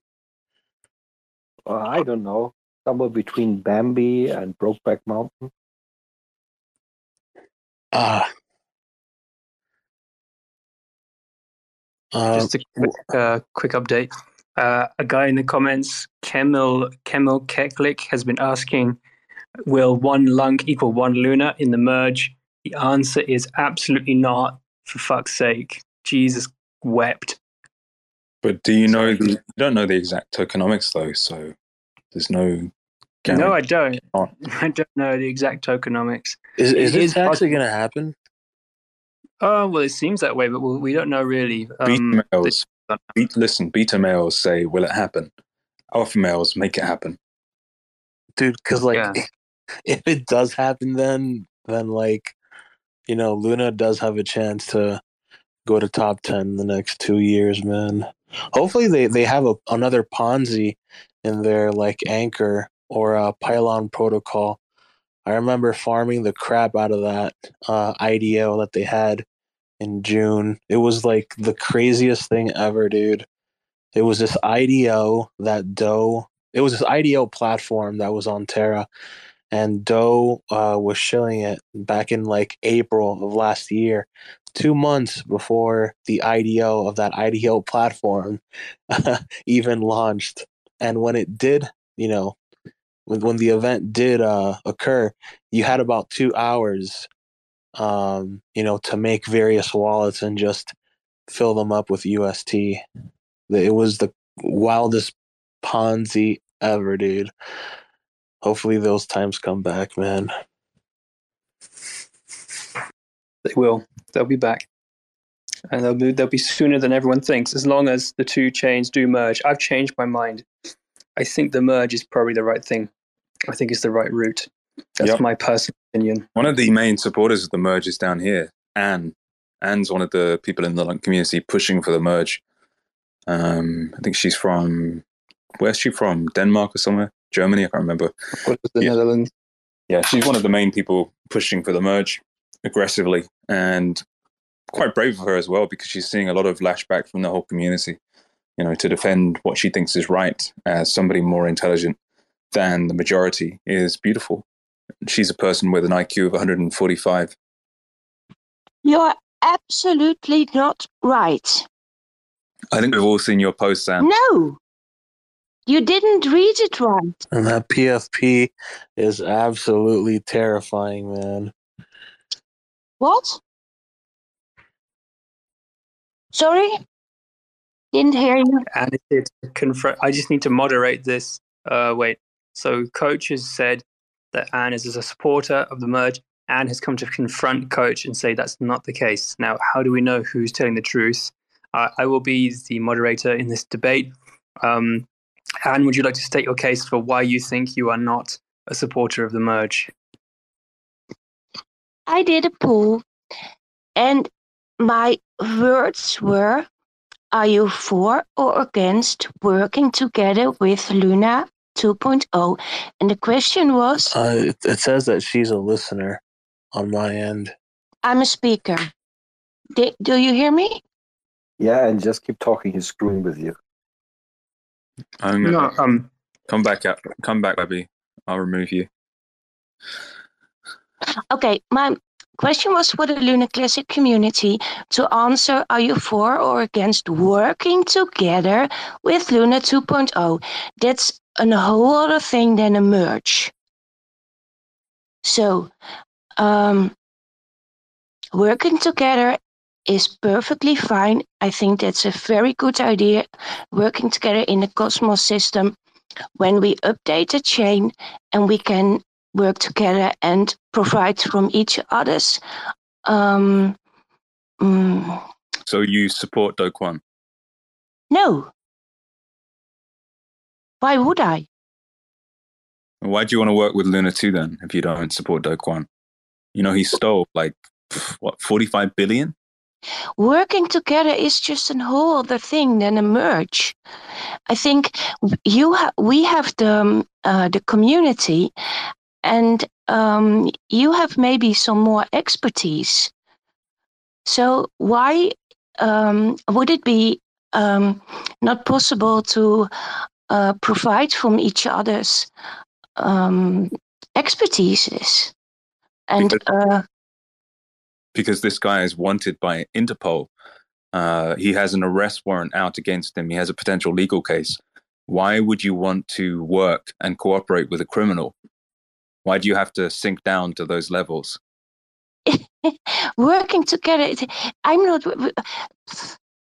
sorry, these are actually very stupid questions because um, um, Uh, Terror- Anne, Terror has, Anne has figured out your game here. the Terra Rebels are um, um, working to get um, um,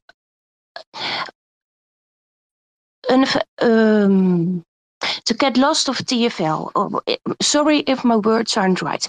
Get lost of TFL and standing on their own, on their own feet, and um, so um, they are not dependent on T- depend on TFL anymore.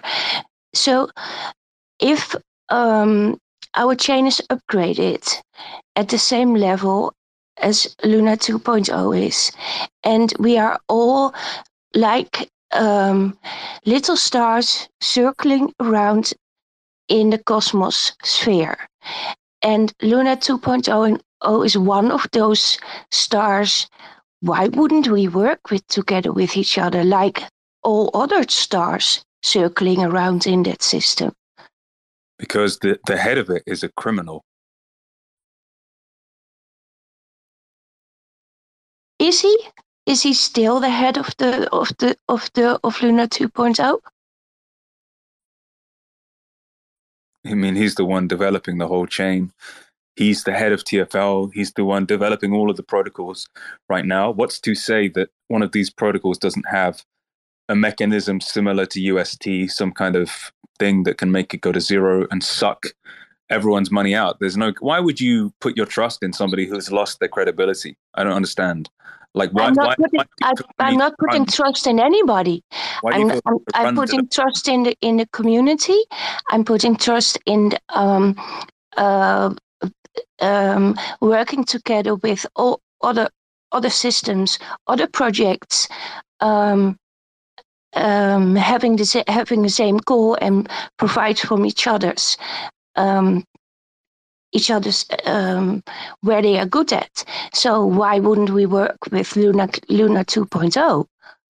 It's not a question of who's running it, and I think Do Kwon is running it. Isn't running it. And maybe he is running it. I don't know. I I have I had um, um, the the possibility to ask him a question when he was in the uh, in the um, VC or AMA, whatever you call it, and I asked the wrong question. I should have asked, uh, "Where are you working at at the moment?" and um, um, what have you what should have you been doing different when you could turn a time around i didn't ask that i, w- I asked um, are you for working with um, together with luna classic and he answered no um, I, I have not a direct phone line with Do. I don't know his agenda.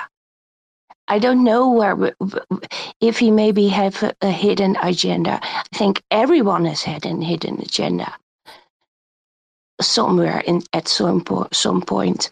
So um, I really don't know. But if Luna 2.0 has some things we don't have, and we can use them, why not? I think the easiest way on Twitter to find out what someone's agenda is is actually just read what they write.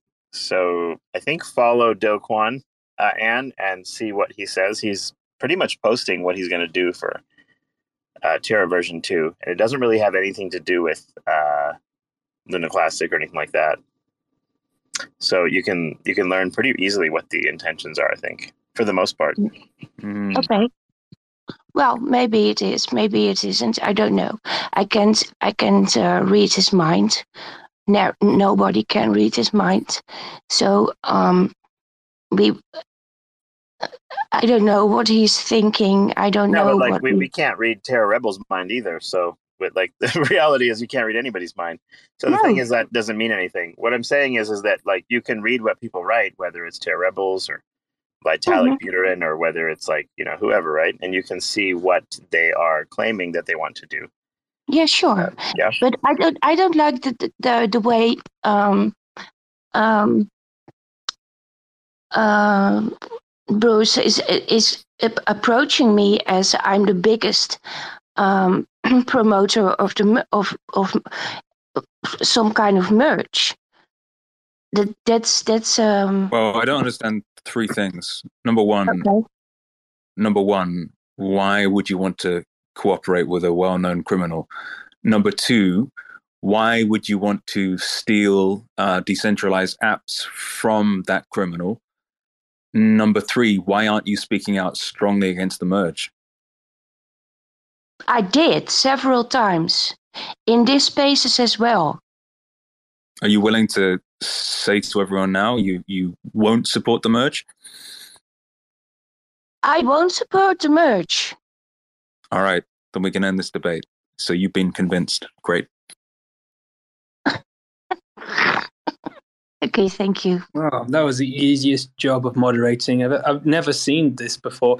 Normally, when people come into a debate, they disagree, and we just measure how the audience change their minds and see who swayed the most people in the audience. We don't actually expect the debaters to change each other's minds, but this has happened today. Coach has managed to change Anne's mind about this, which is really No, impressive. no, no, no, he didn't. It's I- why don't you think it's No. what Cephii said about some people can have a kind of command and influence to change others, and You you have nothing to you you don't you do nothing with my mind. I change my own mind. oh, so you're saying I'm worthless and I'm I'm I'm a, a small person who means nothing. That's very No, he's, she's No. not saying that. He's not No. saying at. She's saying that she changed her own mind once she'd heard what you had to say. That's very different. That's okay. Yeah, she like I I presented my case and then Anne discerned that it was the right view and changed her mind. No. I did it before you said it. well I, I think sometimes we have to navigate the human ego and let people tell themselves stories about what they believed and when they made those choices but overall so long as people agree in the end then we can move forward and fight the merge together Okay, whatever you want. Um I I'm against the merge. I have made tweets against the merge. I've spoken against the merge. Um also in this space can't- in your space. So read I your- think it's but we can't it's- read your mind though, Anne. Like, maybe maybe you have nefarious intent inside your brain, right? It's possible. Yeah, it's possible, but in this case it's not. yeah one one thing kind of perked my ears up there and you said that everyone can have a secret agenda and you would only say that probably if you feel that way as well. So i mean what is your secret agenda? Um, I said that because um, I think there are things happening right now um, with people in the commu- in the Luna Classic community.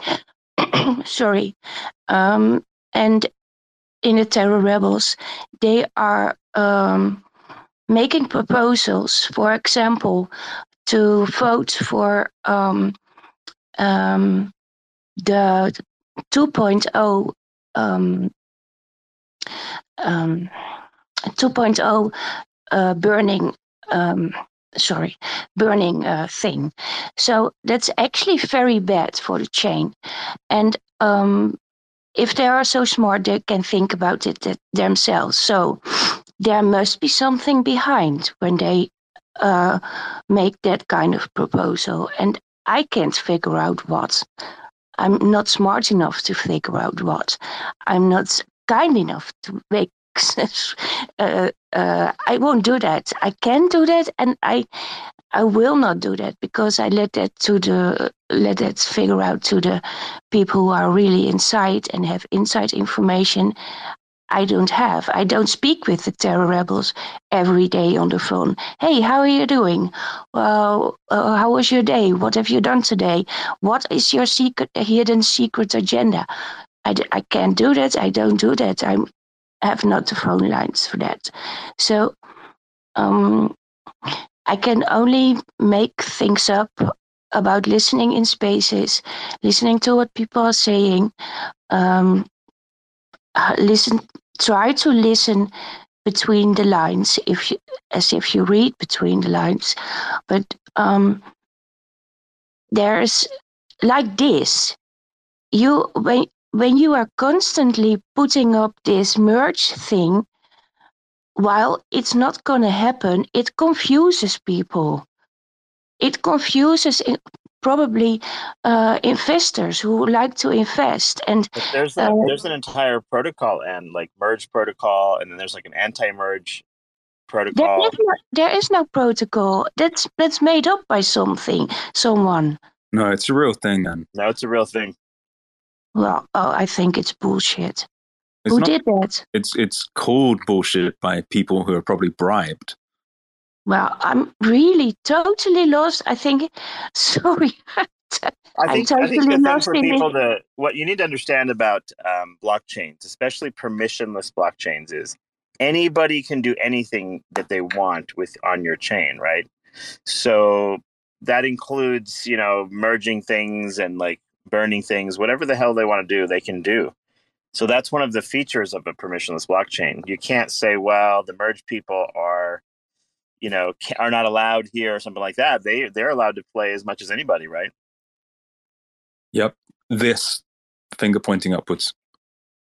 But but but but but Bruce, why you if you are against this this this merge, why are you bringing it up again and again and again? Why don't you s- stop speaking about it?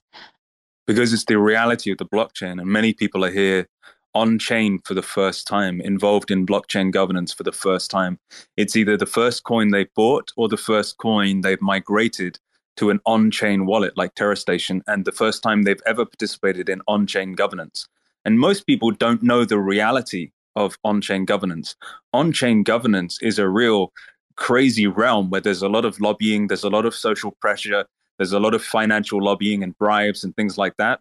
And when there's a merge proposal being passed around and people are being offered sums of Luna to vote yes, then I'm certainly going to speak about it because the people need to say to their validators, I am not going to tolerate this. I'm not going to tolerate a person I am delegated to accepting Luna to vote on a certain proposal in their own interests and against mine.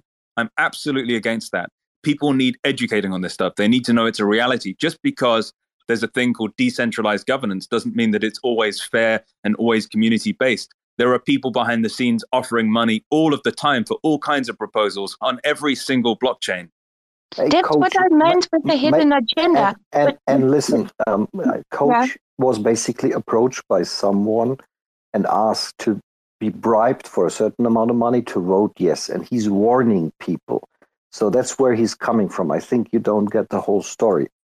So that's why he's I actually talking about it. because that that's why that's why it, it, it isn't honest to approach someone like me who is i'm starting to cry now because it's not honest to approach someone like me and um who is i i'm trying always to do the, the right thing and um um No, no, no worries, no worries. You see, it's nothing about you.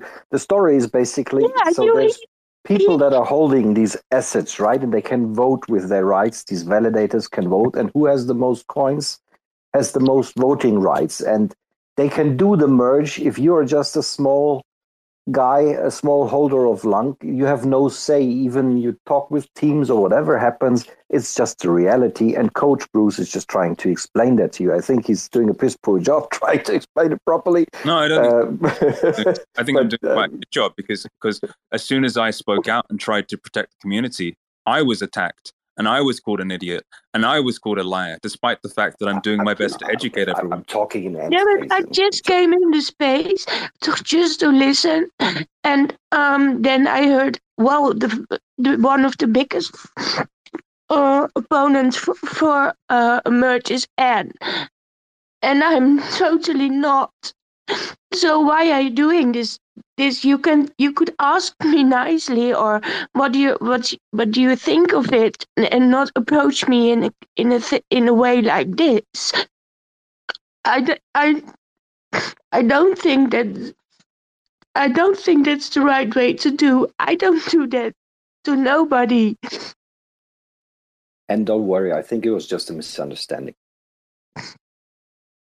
It's very hard to know who supports the merge and who doesn't. That's why we clarified with a debate. Okay, but you could you could have asked me just what do you think of it, Anne, and not saying for well you are the biggest opponent of the merge, and then bringing me up and I'm just I just woke up and then I was I was trying to listen, and then um I'm sorry I'm crying, um but it's the, It's What's- not worth any upset. It's just clarify your position and then we're done. That's easy. okay. Thank you. Yeah, and it doesn't matter which side you're on. Uh, it's not a big deal. If you like it, you don't like it. Honestly, like I don't know, who really cares, right? Like, There's it's not gonna- it's not going to make any difference, really. People are on either side of the debate and they have their reasoning and whatever. And sometimes I'm accused of being Do Kwon or being against the community or whatever else. Um, I try and tell people which side I'm on, and and hopefully they understand. Sometimes they don't. Whatever. It's just uh, human nature. Sometimes there are miscommunications.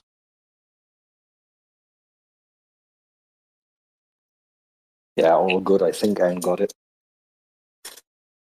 Now, now you see why um, I was saying that. You know, if I, you know, if we, I get this sort of like project idea off the ground. Why I think governance is stupid. like it makes no sense at all. Like nobody fucking knows what they're voting for. Like a lot of the proposals that show up are just nonsense. Like they're not based in any kind of like tokenomic reality or whatever. So I think like the right answer, Bruce, is that like you have a series of chains and each of them has different parameters and they're all immutable. And so every permutation of every parameter you could have, you have a series of chains. Whichever one like resonates with you, speaks to your mindset or whatever, you go with that one. And there's no further governance necessary at that point. Right? That's the that's the idea.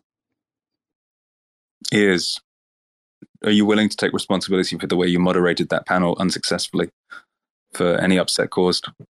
Well, this is all part of my job as a moderator. Um, sometimes a debate can go wrong. Sometimes things. I, I thought it was going extremely well. I thought that we'd we'd reached a conclusion, but uh, I do take it on the chin, it, and it is my fault as the moderator not to keep things on track and to keep things cordial. So um, I think everyone can blame me, and feel free to tweet at me, turn up in my comments, and tell me uh, I'm a bad moderator. On a separate note, so we can move on from this, uh, you you showed me some imagery of some game design ideas you have. You want to create something. Um, is this like a flywheel thing where like like I buy a certain coin and I get rich, or what? Like, how does the game work? Uh, so I can explain it uh, pretty somewhat concisely. So basically, we said, and I don't know if this is the right audience, but whatever. So, so this is a gaming chain. Um, the idea is that we don't want to be reliant on a particular game being successful or being fun. We want to make the chain into a game itself. So we said, what were some of the most successful mechanics from the last bull run? We really like the convex stuff. Uh, we really like the some of the Berachain ideas, um, the prism like amps ideas, and we said, all right, well, let's make a game out of the tokenomics, and let's create a system where you basically sign up to a clan when you when you like create your wallet, you connect, you get a, a semi fungible token with some data, and that data will include which clan you're in, it will include your governance score, and it will just include a bunch of stuff. Um, and you can represent that like down the line we were thinking hey evolutionary nfts all this stuff right? So this is kind of fun. Um, and the whole point is that you have a clan and you have to basically uh, play uh, earn some of the xp token. And then we sort of turn this whole inflationary tokenomics on its head and we say all right instead of just having inflationary tokens that you sell straight away now you have an incentive to lock it up because you're going to get yield from the, it's the protocol owned marketplace you're going to get the ability to vote on gauges. So, like each clan has a gauge, so you can either buff or nerf your clan or other people's clans to sort of dictate where the tokens go. This is kind of like, oh, I care about governance because there's a, mon- a dollar value to my voting. Um, so all this sort of stuff, and, and we bake that into the chain itself. Um, um, and that's kind of like the fundamental idea. And then you have all of the extra trimmings, which you have to have. So, like to do a gaming chain, it has to be carbon neutral, which is extremely easy.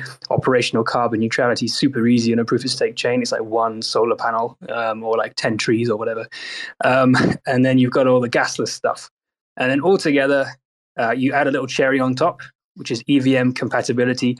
So you can bring in um, any code that's been written in Solidity and you can run that on top of this Cosmos or this Cosmos chain. And voila, you have the nice uh, a basis for a gaming chain. Um, that is a project that is in the works and probably not going to come out till, I don't know, April, May next year. Um, I'm kind of like not talking about it publicly yet but I just have. So that's that's what we're working on, and uh, I've got a couple of guys who might be able to make some fun games. Um, we're thinking like a Mario Party approach. So you have like mini games. I mean, like I, I see these big grand scopes. Like we're gonna build, we're gonna build Skyrim on the blockchain. It's like okay, man. Well, that's gonna take like three years. Okay, like, I don't want. all right, well, maybe not three years maybe two years, Cephii. Can I get a thumbs up? Or anyway, so the point is, it take no, a long time. Uh, what I was saying is like Web two type games, traditional video games that you think of, the Skyrims and all this sort of thing. This just doesn't make any sense for blockchain. Like we used to do that back in the late '90s, and we used to trade like video game gold and everything. Anytime you connect real world money to a traditional Web two game, it fucks up the whole game. Like the entire game design. Just think about it this way: All right, you have chess right? The chess board is a specific um, game domain, and it works well, um, you know, with the like, and it, it's basically immutable to a large extent, right? Like you don't change that, eh, you know, for whatever reasons. So the Web two thing is kind of like imagine taking chess and saying, okay, you can buy a better rook or you can buy a better knight or something with NFTs or some other bullshit, right? Like it doesn't make any sense. Like there's no obvious reason to do it. Um, and you like any attempt to modify a pre-existing game to include weird like monetary tokenomics from outside real world money largely just ruins the original game. You have to from the ground up design a game system that is like native to blockchain behavior. And I think what you're describing makes a lot of sense. It may, it's very doable as far as like the creation and um yeah and i think it, it reflects like some experience with like what do people like to play with in defi right so these are all good um starting points to sort of like put this thing together so i think that it could be pretty cool like mine is a similar idea um it's just like but it adds a few more like major layers from the perspective like uh, of solving an additional problem, which is this decentralization problem. And I think uh, we gamify that piece of the puzzle, and then you create similar to what you're talking about, but you know where there's lots of chains that are um, like built on top of the base chain. The base chain's like the the value layer in terms of like the part that accumulates um, like any practical monetary value, and it has like uh, the best tokenomics to do that. And then you would use the primary token of that chain to to play the game on all the other chains. And I think uh, Pantera. Oh, I wish he was here. Um, he described it as sort of like okay, so it's like the game of Risk almost, where each chain is pitted against each other to do different shit. Um, yeah, it's it's similar to that, except that the game board is going to be more like the ocean and less like a chessboard like the game board itself, the, the series of chains are going to do interesting things. Like, for example, let's say you have a dozen chains, and let's say three of them are, you know, let, let's say the, the yields or something are going up and down, or there's some numerical values that define those chains. Imagine waves on an ocean. So if you have like two waves and they come together simultaneously, you can get a bigger wave, right? Or if there's two waves you know and you're at the trough of the waves you can get an amplitude of an even deeper you know like dip in the waves right so the idea would be like the waves would interact with each other and create interesting sort of like tsunamis and you know, different size waves and things, and then the players on the board, like on the chessboard, um, have to contend with that game board experience, and then it would be like that. Plus, instead of considering like the game of Risk, which would be like where all of the chains are equivalent, think of it like a video game, like I don't know, like a Diablo or something, where each of the chains, like one is like the wizard, one is like the bard, one is a warrior, and they each have different characteristics. And combinations of those chains can like attack other chains using certain properties or whatever. Um, that was the idea, like in my head here. Does that make sense? Like it's a little bit different. Um, Yeah. Because Yeah. yours doesn't that makes- require. that makes sense. Does yours require its own chain, or is like it it uh, could be adapt on it? Mm, yeah, it's like the idea. I mean, it doesn't. It doesn't. Re- I mean, well, it it, it kind of does if you want to make the. So it'd be like the layer two token, like the native token that we we're sort of using for governance, is what is being emitted to the clans. Um, and then in future, it's like the scalability thing. Oh, if you want to run a game which has like some crazy high throughput and you want to just segregate that on a separate roll up dedicated to just that game, then it kind of makes sense instead of trying to run it on a uh, on Sei or on another general purpose chain or something. Um, our- it kind of makes sense from that point of view. An argument to me could be made, like if you run it on Sei or something, um, you could take advantage of the like order book infrastructure to do interesting things too. Um, so that that's a possible thought. The other thing is, um, like let's say, for example, like you built it on Luna V2 as an example. Um, you could technically uh, incorporate the um, staking to a, a validator of your Luna as one of the pieces of the game in a sense like it's part of the subscription of the game or something like that and technically that would be a way to direct uh, delegations to a validator as well so you could turn the game into like a validator as a service type of Hmm. model that might be some, another way to generate revenue as opposed to like giving it up to a bunch of validators and run a whole separate chain right Yeah, yeah. You could almost say like one guild, like each guild has its own distinct validator. That's kind of fun, actually. Um, hmm. Interesting thoughts. Interesting thoughts. But Although, although think if you assume that, you'd assume that you have like validators who are already willing to be the core leadership of the guilds or something. Yeah, yeah, you'd almost have to like set it up for them and give them the keys. Like, here you go. Um, almost like we're the Allnodes, which isn't particularly decentralized, but hey, um, yeah, it's it's um, still idea stage stuff. I mean, there's there's so much so much to think about because like the user experience. I mean, we are we are only going to go for like Web three native people at the start. It's like, how do we get our first thousand users? It's like, oh well, this, this is going to work. Instead of going, it's kind of what I was saying yesterday, and just when I was shouting into the void about the top of funnel, like let's do a currency for Africa. It's like no, like you're not going to go and find uh, that suddenly all of Thailand is playing your blockchain game unless you're extremely lucky. Um, it's more likely it's, you're going to get existing Web three users, but let's say um, let's say that you wanted to get at least not annoy people. Uh, that's when I was talking to Pantera about his um, Obi, which is like the Web three auth kind of idea. Like you have the multi sig, and each each uh, like maybe a three of six or a two of four multi sig, which holds your key, your coins, and your NFTs, and each key is either like Face ID or an email, uh, you know, or uh, or your phone number or your geolocation or something. And then it's like, okay, now you don't have to hold your keys, um, and it's going to be way way easier. It's sort of solving some of the self custody stuff. Like you don't even have to give that person doesn't even have to see their seed phrase because this is what's going to happen. Like you know, with um, like the the guild system. So someone like YGG, the guilds on Ethereum, they um, the the business model is okay. Uh, there's like some guys in the Philippines that want to earn a living playing a play to earn game, but they don't have the best gear. So they go to a guild and say, "Hey, um, can I like borrow the gear?" And of course, that that guild is like, "Well, we can't play thousands of simultaneous games with all of this these NFTs we've got." So they lend them out and they say, "All right, you go and play with the best possible gear, um, and we earn thirty percent, you earn seventy percent, or something like that, and a little piece goes to a treasury, and then that way everyone wins."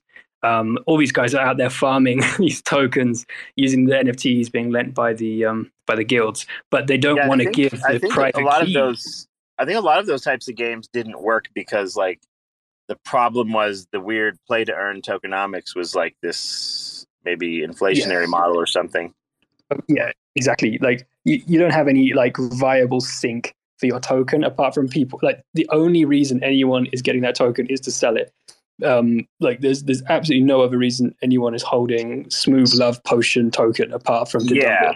Uh, I think so- like there's there's a truth in that. Like there's a uh, uh there it's almost like in order to make something worth something, you have to truly make sure it's worth nothing. It's a weird like problem, but if you try to create some token with the express intent of making it worth something, the almost the exact opposite will happen. So you have to make like no team tokens, no nothing, and a bunch of coins and only separate mar- markets. If they open up and want to create like secondary markets, they will emerge. And you don't provide fucking liquidity or anything, right? Like when people say, "Well, who's going to provide liquidity for this?" Nobody.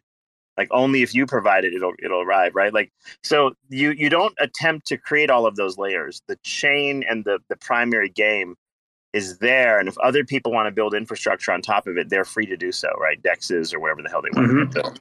That's the key, I think. And so if you make the game basically free to play, there and you're not really earning anything except like arbitrary amps or whatever, right? Like let's call them amps like Prism Prism. Then um, anyone can play, which makes it, much more interesting. And maybe like on the roadmap, people assume that eventually these things will be worth something, but there's no explicit guarantee of that. And you can kind of build up uh, a big player base who's anticipating maybe the coins are worth something at some point in the future, but like there's no guarantee of that. Does that does that make sense? Like Yeah, I yeah. B, Bee Network and Pi Network and some of these other stupid things have done something similar, but they their game was moronic. Like all you did was log in Mhm. every day and click a button. Um, Exactly. But you could make more interesting um, versions of that and decent. Like you, at least you could get wallet decentralization, if not necessarily, um, like if not necessarily individual. Um, like you, if you make the game complicated enough to where you're pretty sure human beings on the other end of it, that could be very useful too. Yeah, no, uh, this is good stuff, and I feel like this conversation has uh, we've got the audience and coach turning against us because he's changed the subject to let's talk about topics that repel all women, with flans either side of it. And I can see him in some. He's just he's actually just chatting in in, in chats now, like he's not even here. He's not even paying attention. Um, so that's fine we can do it's called fable and we'll, can do a fable chat at some point. We'll talk about fable when it's ready when it's time to crack the egg and for the idea to burst out. Um, there'll be no vcs though of course no fuck all that shit. I think this is like the fundamental difference.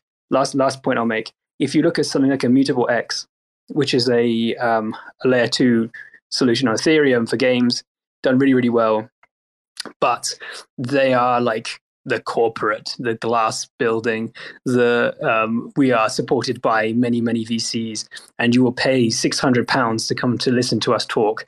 Like we don't want that at all. We just want to say, here are some tokens, everybody. Let's all go have fun, um, and let's not get like weird about it. Let's not have private sales and seed rounds and shit like that. Uh, that's the um, the idea. Yeah, it's like the only alpha would be the only advantage the developer would have then would be the alpha that like they have confidence in themselves. And so if they want to buy, you know, on the open market, they want to pay cash for their own token, fine, right? Like you're an early investor, so you could go buy it on the open market. There's no like security tokens, none of that shit, right? Um, so then like everybody has advance notice about when the token's going to go on sale, including the team.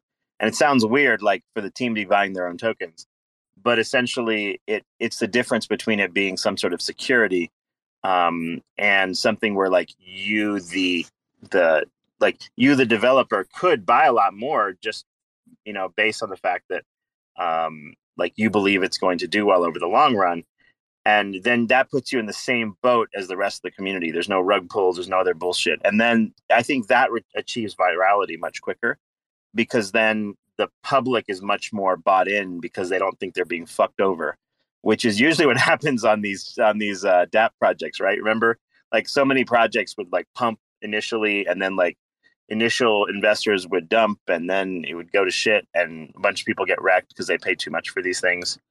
Um, it was just an endless debacle um, almost in every blockchain that was a problem Yeah, you, you don't want people to feel like um, there's some kind of nefarious VC who got in at one cent and they've got 10% of the tokens they're going to dump on you. That's not very fun.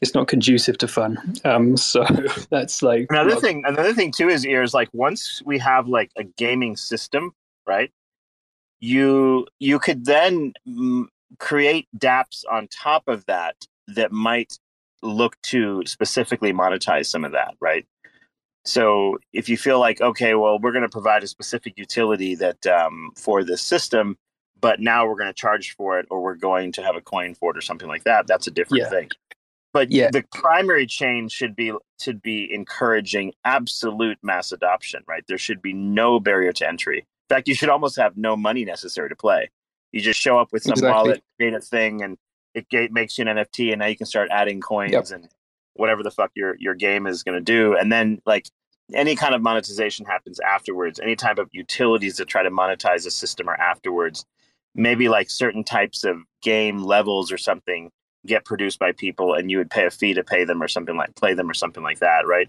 So it's like it's truly a work uh like a content producers earn but not necessarily um you know but it's not like one of these play to earn type deals it's more of a work to earn and a create content to learn earn type of Yeah. concept I've I've heard people talk about game economies on, on Web three things like you're going to have genuine like uh, uh, like like a, a functioning economy has producers and consumers. So you could have like people who are like doing certain tasks to produce uh, resources or NFTs or tokens, whatever, um, and then you have people consuming them, and you and you try and not have that weighted too much one way or the other. But fundamentally, yeah, you should turn up like because I, I don't really have too much control over what how the games are going to work, and it's not really my job. I'd be terrible at designing a game. So um, basically, like you turn up and you you've got no you don't need any gas tokens. You just sign up. Um, it's just frictionless. Yeah, you could just start playing, and he, you get your SFT for free. Uh, you choose your clan, whatever, uh, and then you just start playing and earning some of these tokens, and um, off you go.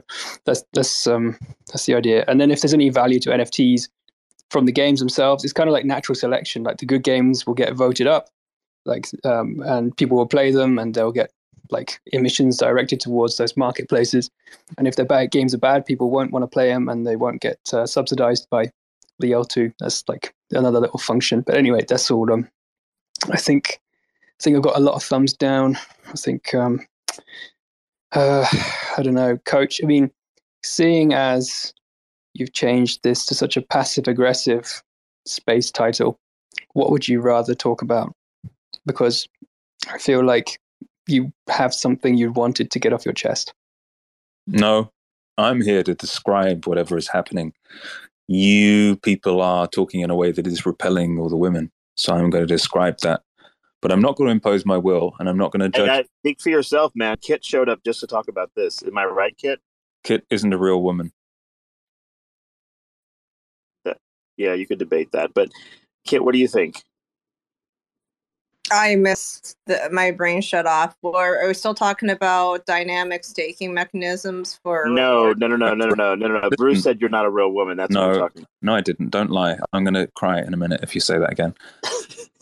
Kit, listen, I'm, Kit, I'm Kit said everything. woman like Bruce is a real mouse. Kit said everything. Kit said her brain shut off. She was repelled. That's I'm that's understandable. to this stinking uh, social intelligence test right now. I'm on face number four. Great. You say stinking. You're struggling already with the easiest ones, so you're probably going to score. What do we reckon Kit will score?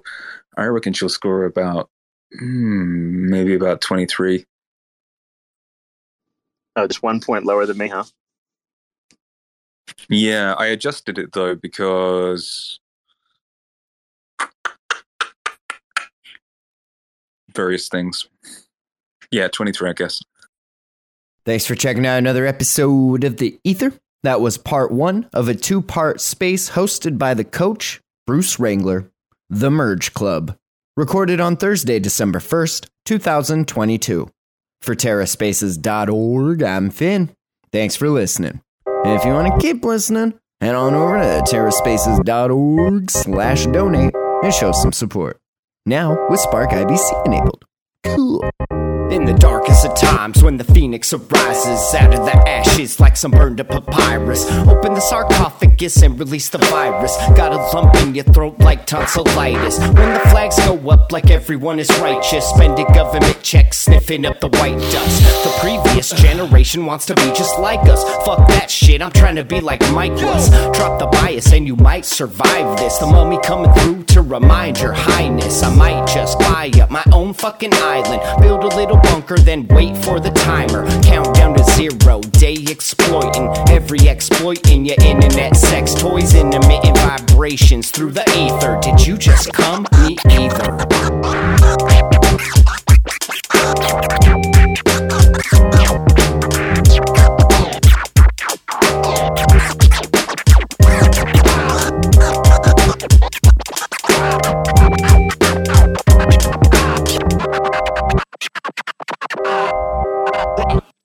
Don't. If you look at the bright side, we're lost at the right time, blindly following stars in the night sky. Part of me might ride away with the prize fight, man versus everything else until the time's right. Unleash the kraken. No wait, that was crack. Fuck now, everybody feeling all amped up, fucking like bunnies to the national anthem. Ugly little shits eating up all our rhythm. Mishandling the captions, who has the answer? Holding our attention for ransom. Fed up with all the red tape and the boring template. Like it matters if it's a blue or red state. Charged every month and we can't even cancel. Feeling distressed? Fuck it, kill the damsel. Fuck yeah, spread it like we're on some undead shit and pass the bitch around like a meme from Reddit. In the beginning, it was suggested that the mortality rate would be 5% and the numbers are so much higher. We're not ready for the next epidemic. So if your oxygen level falls too low and it cannot be kept up with just what we call nasal cannulas or rebreathing oxygen masks, if you can't get enough oxygen from that, then they will intubate the, the patient.